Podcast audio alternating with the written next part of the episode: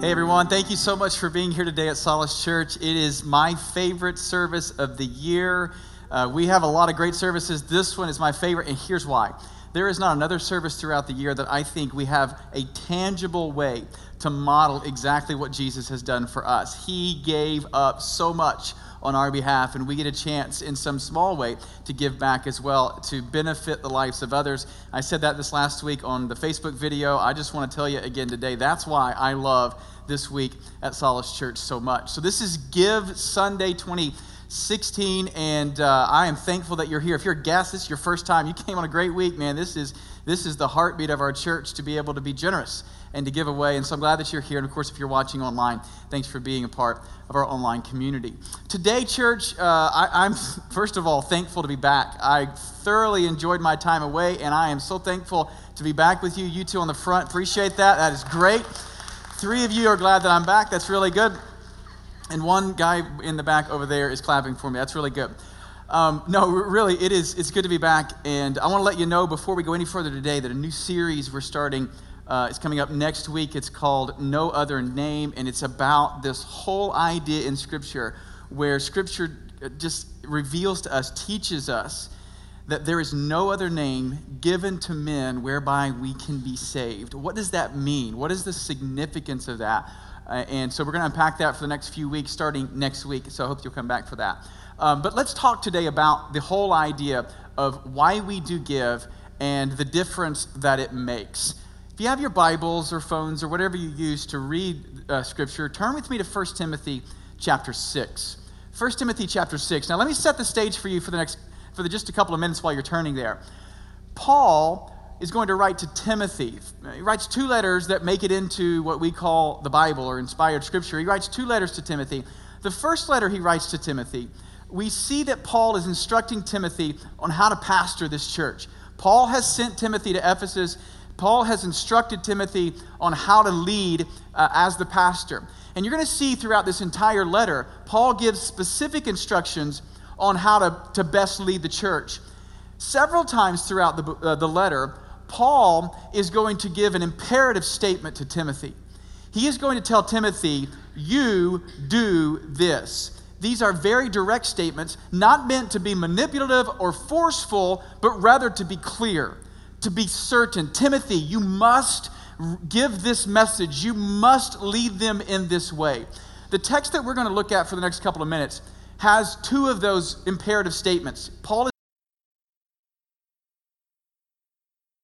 is going to command Timothy to do a couple of different things.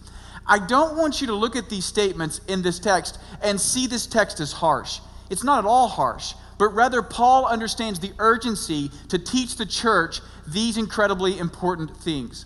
We're going to look at three verses 17, 18, and 19. And I don't know of, of, uh, of another place in Scripture where we can see three verses make such potent, powerful points for us to take home as these three verses do. Each one stands alone as a powerful truth and principle uh, that each of us could embrace and, uh, and, and live out in our own lives. But I want to show you how the text unfolds. Now, 1 Timothy chapter 6 is really almost exclusively about money. In this text, many of you probably heard this verse or memorized this verse. Paul says earlier in the text, the love of money is the root of all kinds of evil. You've heard that verse before. We're not going to deal with that today. We're going to go a little bit further in the text to see an incredibly powerful truth, or several truths, Paul gives to Timothy so that he might give to the church in Ephesus. 1 Timothy chapter 6, 17 through 19 in the New International Version says this. Paul says, Timothy, command, you command, imperative statement, command those who are rich in this present world. This Greek word here, world, is not cosmos, meaning the physical world in which we live, but rather the Greek word aion, aion, uh, uh, ion, which, which means a way of thinking. So, what Paul is saying in the text, Timothy, um, command those who are rich by the standards that the world sets. In other words, the world has a pattern of thinking. The world believes that there is an end to achieve, and that is gaining material wealth, gaining material possessions.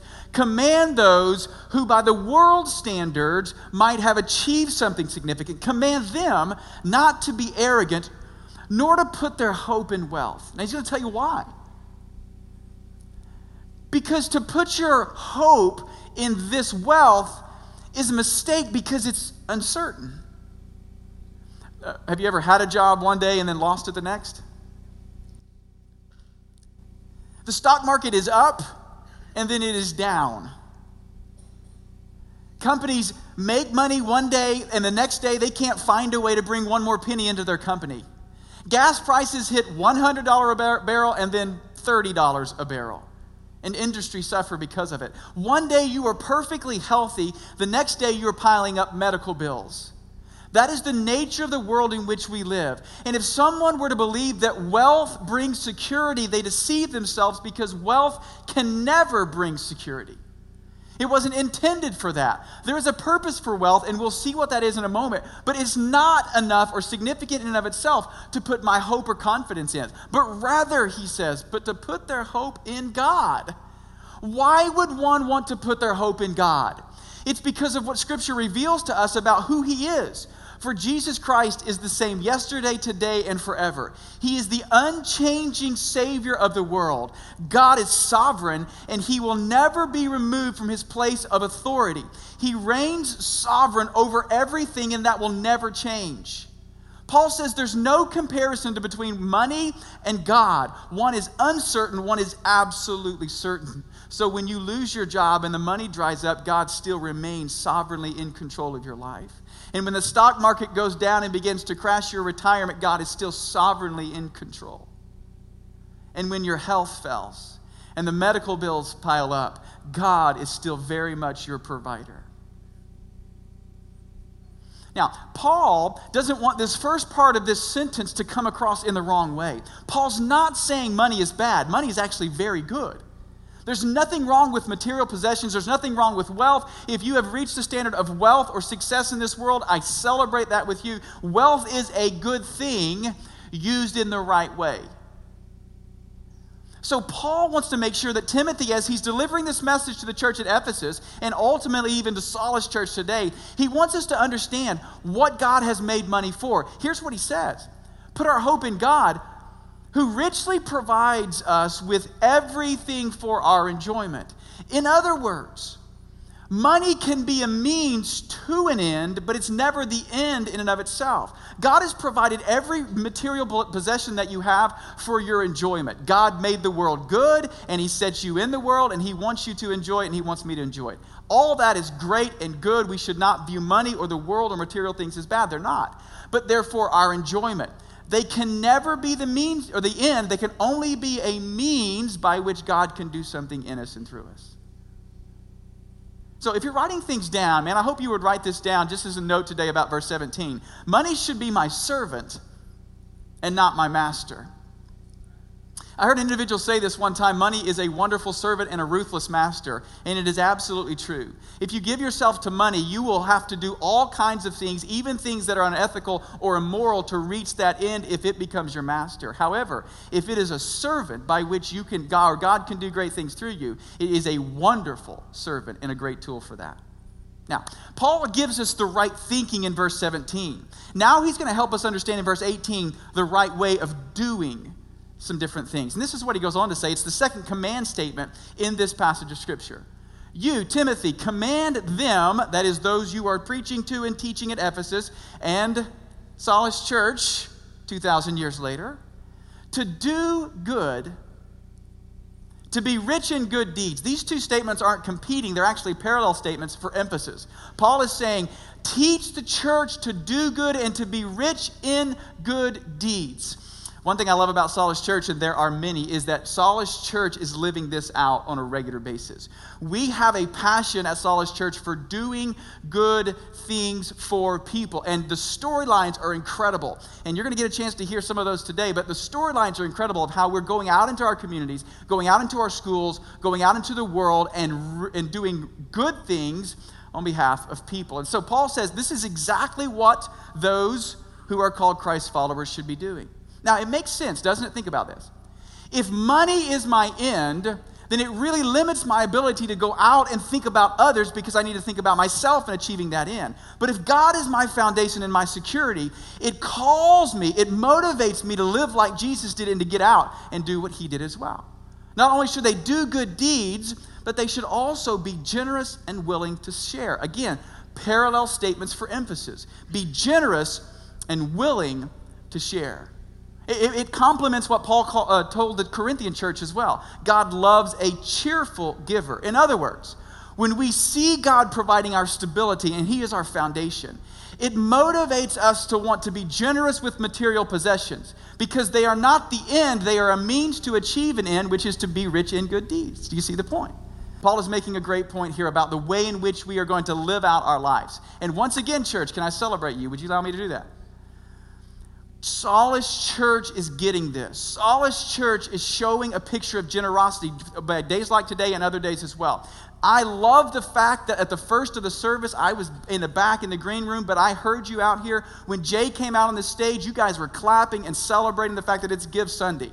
That comes from a certain disposition, that comes from a certain thinking, it comes from a certain heart. You are eager to give, and I love that about our church. I'm thankful that is the heartbeat of our church. And so, if you're, yeah, you can clap for that, it's fine. So, so if you're if you're writing things down if paul's trying to draw us into a, a, pattern of living he's trying to help us understand this that people matter more than possessions if the end goal was money paul could never write verse 18 he would say things like, make sure that you're working every hour of the day, or make sure you're saving every bit that you possibly can, and make sure you're taking care of yourself of, and, and no one else because it's all about you. No, Paul says it's not all the end.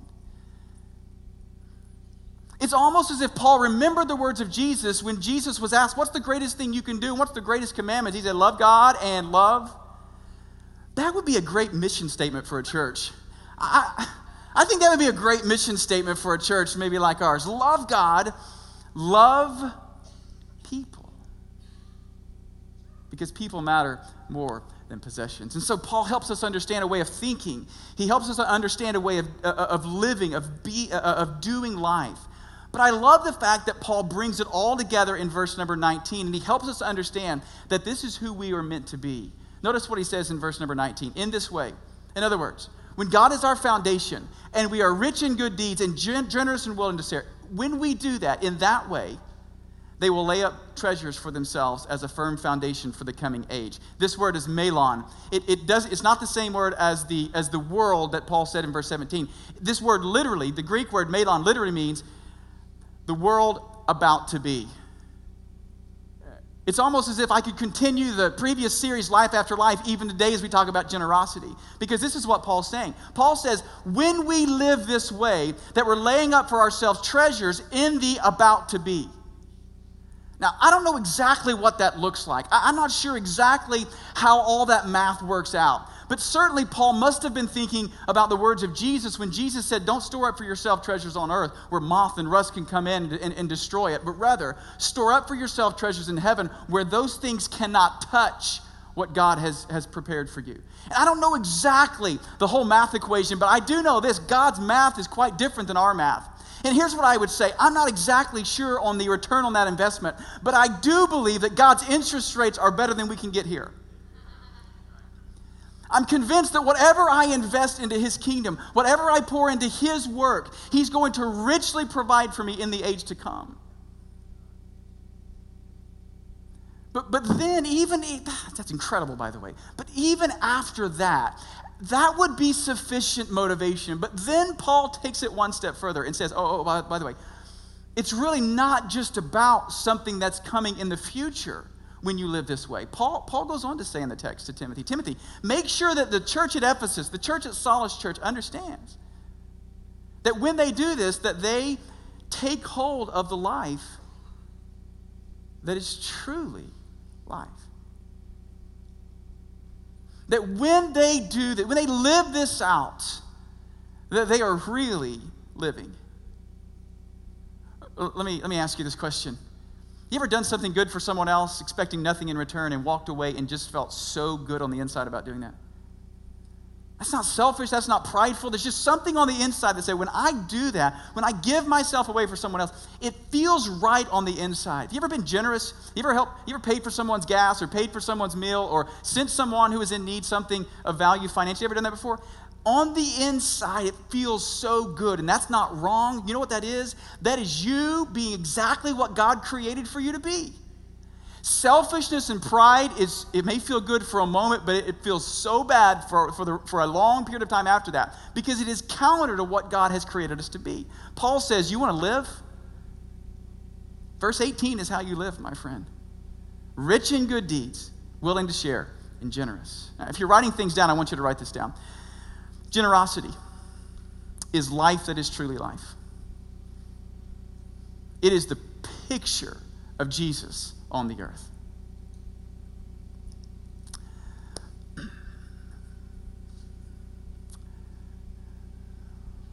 And you could look at this text and you could say, well, that's, that's good. That's good. Good job, man. That's some good exegesis there. That's some good theology. Appreciate that. You're welcome. And this is theologically right, and it is biblically right. And, and you've heard today the truth of what God calls us to in His Word, and that is a powerful, powerful thing that's life transforming for those who would accept it. But that's not the end of the story. All that is right, and all that is good. But don't miss the fact, church, that when we do this, that we step out into a community and a world with very real needs, and we meet very real needs. Here's the thought if verse 19 was not in the Bible, and there was nothing that, that benefited us by being generous. If verse 19 was gone, there were no treasures in heaven, and, and, and there wasn't anything that happened on the inside of it. If that verse was gone, it's not, but if it was, it would still be worth doing today what we're doing because of the way it impacts others' lives. It would still be worth reaching out in the community and loving people in the schools, in the communities, and around the world. Because the truth is, through your generosity, God is doing some incredible things. I want to show you in 3D, in living color, the difference that you're making and have made, and that God has made through us this last year. I want to say just, just a moment before we show the video, I want to say a huge thank you to Kathy Cross and her team. Kathy's leading this whole give effort. She's our give coordinator. She's doing an incredible job helping coordinate all the resources uh, and the finances to be able to get out in the communities and the schools. We celebrate that today. That's great. Appreciate what she's doing. And I appreciate Jay leading our, our team as our executive pastor, leading Ryan, Isaac, and Leslie in our missions department and others as well. They're doing an incredible job making sure that every single dollar that you invest goes into the community, into the world, and make a difference. Thank you for your leadership, and that's great. Felt like Kathy got a bigger applause than you. I'm not sure if that's going to be all right, but you're doing a good job, man. Church, I want you to watch what you're doing and what God is doing through us. Watch this video.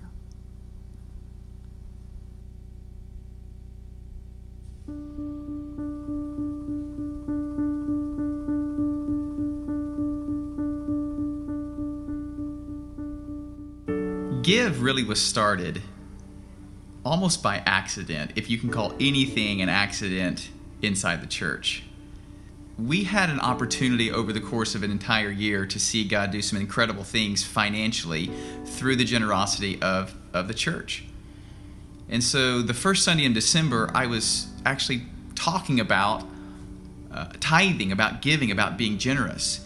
And I wanted to speak that Sunday uh, about tithing and about generosity but I wanted the church to understand that I wasn't telling them about this and teaching them about this biblically because there was some great need in the church. God had provided richly for our church uh, through the generosity of our church family over the course of a year. So that Sunday, I talked about generosity, I talked about tithing. And at the end of the message, I told the church so that you don't think that we're preaching this kind of message so that because the church is in need, I want you to know that everything you give today, everything in tithe and offerings. We're going to give away to those who are in need. And so, give really was started out of an opportunity to tell our church about how God had already richly provided for us.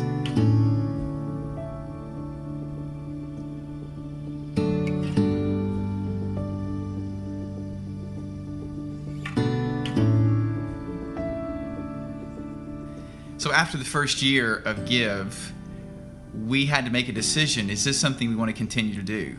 The first time we did this, we took up $15,000, which for our church at that time was about four or five times more than we were taking up in any given week. So we made the decision that we thought that this was something that we want to continue to do. We felt like God was leading us to not just do this as a one time event, but something annually so that we can continue to live out this idea of reaching out into the community. First year we were able to pack around 500 bags of groceries uh, for, for people in need, local families in need, low income housing, or families we heard about in, in, through the school. And we were able to deliver them about two weeks worth of groceries. Um, and the next year, we actually doubled what we took up, and we were able to double what we did giving out the groceries. And by the third year, we had doubled again, and we were able to give out um, somewhere around 2,500 uh, bags of groceries to needy families. At that point, um, we had a shift and, and, we decided, hey, what can we do to make a lasting impact beyond just giving food?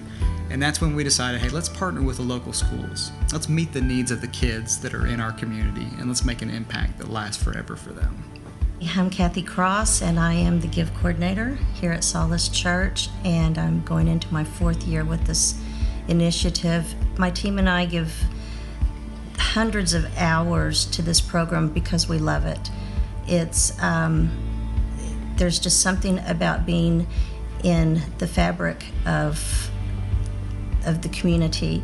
We support 15 schools, one of which is basically two schools together. So you might say 16 schools. We support multiple organizations. And without our help, I've been told many, many times that they would not be able to do what they do. We have provided a, a washer and dryer to a school because the children there aren't able to clean their own clothes. So the uh, staff and the teachers um, requested a washer and dryer in order to take care of the kids in that way. They have a Thanksgiving dinner, and Give provides the funding for, I don't know how many turkeys. So that's what we sponsor is uh, the turkey dinner. And the reason why that dinner is so important is because the teachers have told me that that is maybe the only time they may see the child's parents or grandparents.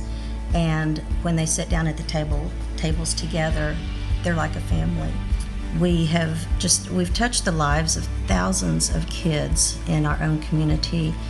You know, I think it's surprising to see um, the amount of need in our own backyard. Um, many families that um, are struggling now, and many families that struggle all the time. And Give creates a sense of community. It lets these people know that they're not alone, that we are there to support them um, with all the glory to God. And there's just nothing more fulfilling than than to give. Around the third year, we really wanted to branch out into three areas into the local, the national, and the international piece. Uh, we partnered with a, a, an organization called 1040i um, who was doing medical missions, and we really believed in what they were doing. And so we started helping to fund their trips. They go over and do wound care, they do surgeries, do eye care, and so we were a big part of that. They also do um, what, what, are called pet carts, which are for handicapped um, Africans, and uh, give them the ability to move around, which is is big for an African. Uh, recently, this year, we were able to partner with a group called HERA, they are saving women and children from human trafficking because of ISIS. Uh, and this year, because of our donations and the donations of others, they have saved over 300 women and children from human trafficking. So, an amazing thing for us from Solace Church uh, to be a part of an international group that's saving people from that through Give, we're able to partner with a lot of different organizations, and many of those are local, but we also have uh, partners across the globe as well. And one of those is in Israel, and it's the Just One Life organization.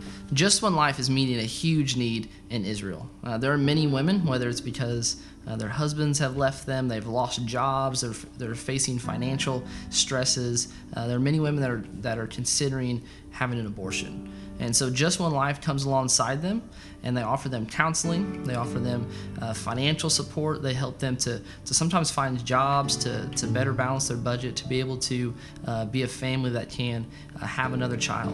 Through this, Just One Life not only helps prepare a family for this, for this next phase, but it also saves a life. It saves a baby that wasn't going to be born that now has the chance to live. I want to say hello to Pastor Matt Blair and to the entire Solace Church family. Now, I'm standing here in Jerusalem in one of the homes of our Just One Life clients and babies. And Pastor Matt, Solace Church, I want to show you something. See this baby? This baby's yours. This is one of the babies that you guys sponsored, born just a couple weeks ago. And uh, I'm feeling very emotional now, and I hope you are too, because you are looking at a live birth, a beautiful baby boy that this mother was ready to abort. But because your church stepped in, I'm standing here in Jerusalem holding this gorgeous, beautiful, new, bouncing baby boy.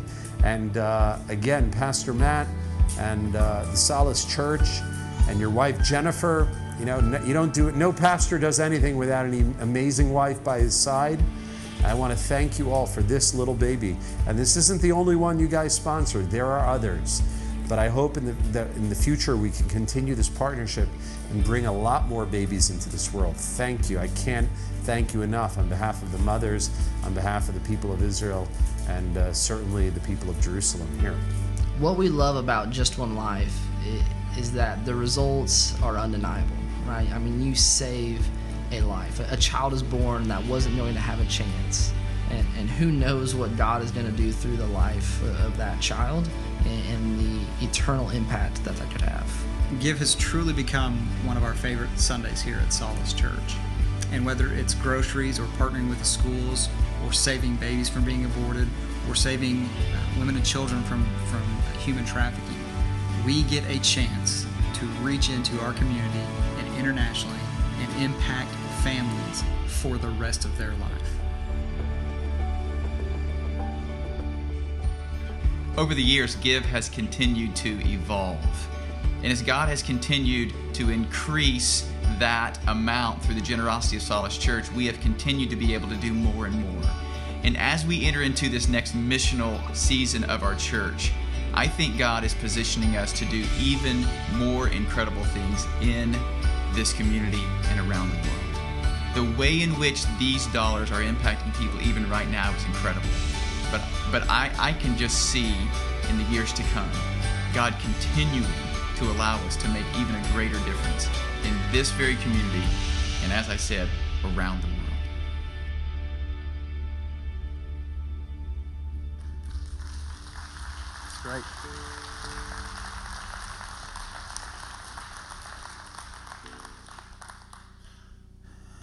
I wish that we had time to tell you about every story.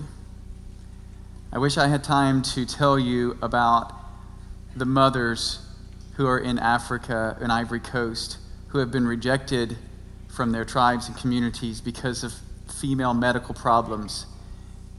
And we have stepped in and provided life changing surgery so they could be welcomed back into their communities for children who have been rejected by their communities and families because of handicaps, who are now accepted back into their families and into the community because of these life changing surgeries. I wish I had time to tell you about every student in the school systems in Berryhill and Sand Springs and Sapulpa and Tulsa who received something through your generosity and who have, who have felt the very presence of the love of God in their life. That's why this is our favorite week because this is exactly what light in darkness looks like. So, in just a moment, our ushers are going to come and we're going to pray. I'm going to pray for you and for, the, for the, the gift that you give, that it would go out into the world and make a huge difference. Would you bow your heads and close your eyes?